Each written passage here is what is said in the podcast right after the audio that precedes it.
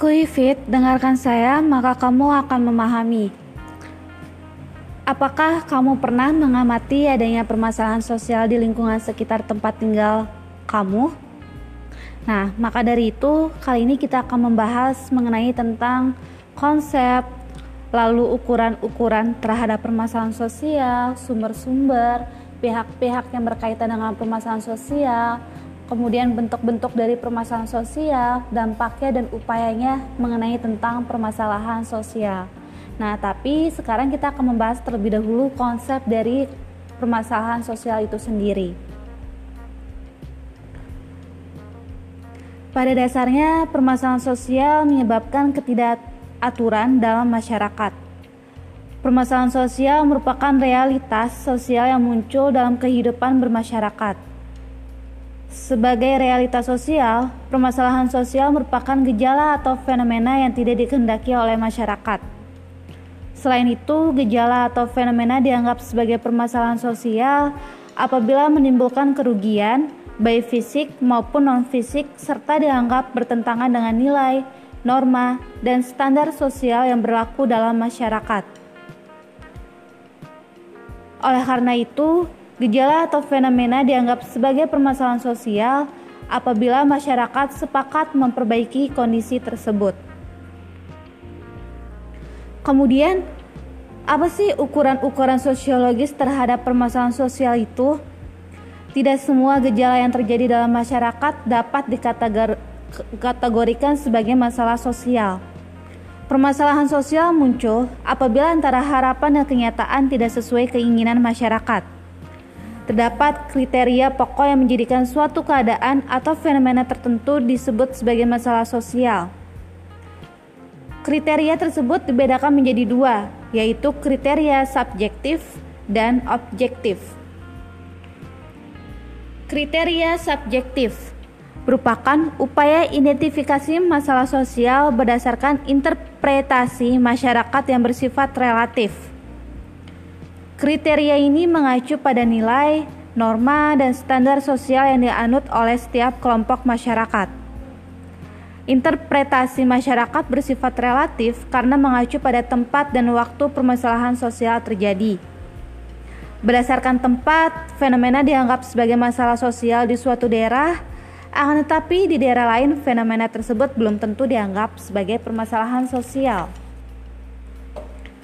Adapun berdasarkan waktu, bisa jadi pada masa lalu fenomena tertentu dianggap sebagai masalah sosial. Seiring berjalannya waktu, masyarakat tidak lagi menganggap fenomena tersebut sebagai masalah sosial. Kemudian adanya kriteria objektif. Kriteria objektif merupakan upaya mengetahui keberadaan gejala atau fenomena permasalahan sosial dalam masyarakat dengan menggunakan parameter yang dianggap baku. Adapun parameter tersebut berupa data, termasuk angka-angka statistik tentang berbagai hal yang disinyalir berkaitan dengan masalah sosial. Misalnya, data kependudukan, data kelahiran, kematian, dan kecelakaan. Dan di sini juga terdapat sumber-sumber permasalahan sosial. Permasalahan sosial dapat muncul karena terjadinya interaksi sosial, dinamika sosial, dan perubahan sosial dalam masyarakat. Permasalahan sosial juga dapat muncul karena faktor alam seperti gempa, banjir, longsor, dan angin topan. Sosiologi tidak mengkaji tentang penyebab atau proses terjadinya bencana, tetapi mengkaji dampak yang ditimbulkan bencana pada masyarakat. Dengan mengetahui sumber masalah, Diharapkan penanganan permasalahan sosial dapat dilakukan secara tepat sasaran agar tidak menimbulkan permasalahan sosial lainnya. Di sini juga terdapat pihak-pihak penentu terjadinya permasalahan sosial. Pihak-pihak tersebut misalnya pemerintah, tokoh masyarakat, dan instansi terkait. Nah, di sini ada faktor atau bentuk dari adanya permasalahan sosial dalam konsep dasarnya ini ada dua, yaitu manifest social problems dan latent social problems.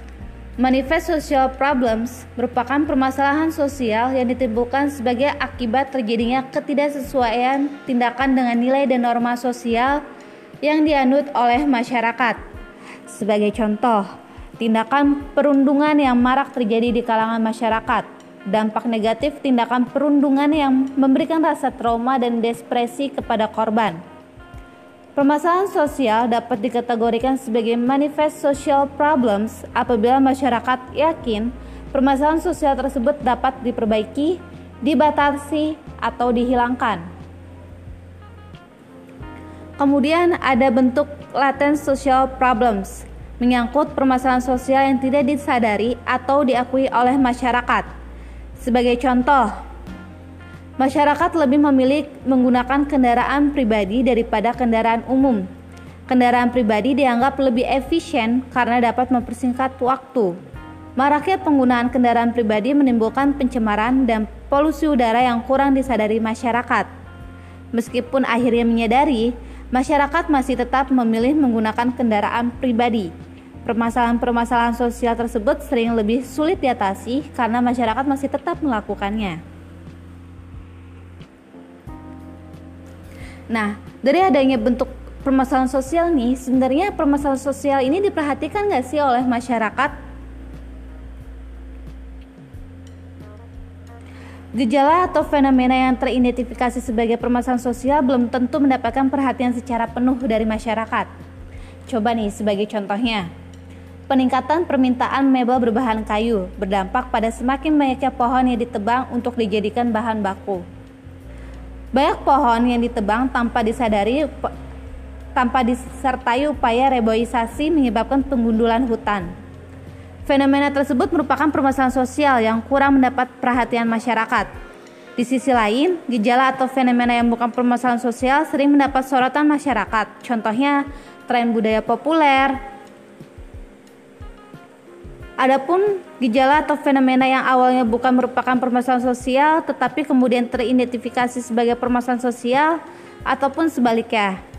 Sebagai contoh, penggunaan internet dianggap sebagai kemajuan teknologi. Dalam perkembangannya, penggunaan internet menjadi permasalahan sosial karena internet disalahgunakan untuk membuat konten pornografi dan melancarkan kejahatan di dunia maya atau cybercrime. Nah, di sini ada klasifikasi permasalahan sosial berdasarkan sumber-sumbernya. Sumber permasalahan sosial dapat diklasifikasi dalam beberapa kategori. Surjono Sukanto menjelaskan permasalahan sosial dapat diklasifikasikan dalam empat kategori sebagai berikut. Biologis Permasalahan sosial ini berkaitan dengan gangguan kesehatan, akibat wabah yang diderita oleh manusia. Sebagai contoh, munculnya wabah virus corona, HIV, AIDS, dan SARS. Munculnya wabah penyakit dan gangguan kesehatan dalam masyarakat mendorong terjadinya permasalahan sosial. Yang kedua, ini ada psikologis. Permasalahan sosial ini berkaitan dengan pola pikir, kemauan, emosi, dan perilaku manusia. Faktor psikologis menjadi permasalahan sosial apabila kondisi tersebut tidak diharapkan oleh mayoritas anggota masyarakat. Permasalahan sosial yang bersumber dari kategori psikologis seperti penyakit saraf, bunuh diri, stres, dan gangguan jiwa. Lalu yang ketiga, ekonomis. Kategori ekonomis berkaitan dengan pendapatan, kekayaan, dan pemenuhan kebutuhan hidup serta sandang pangan dan papan.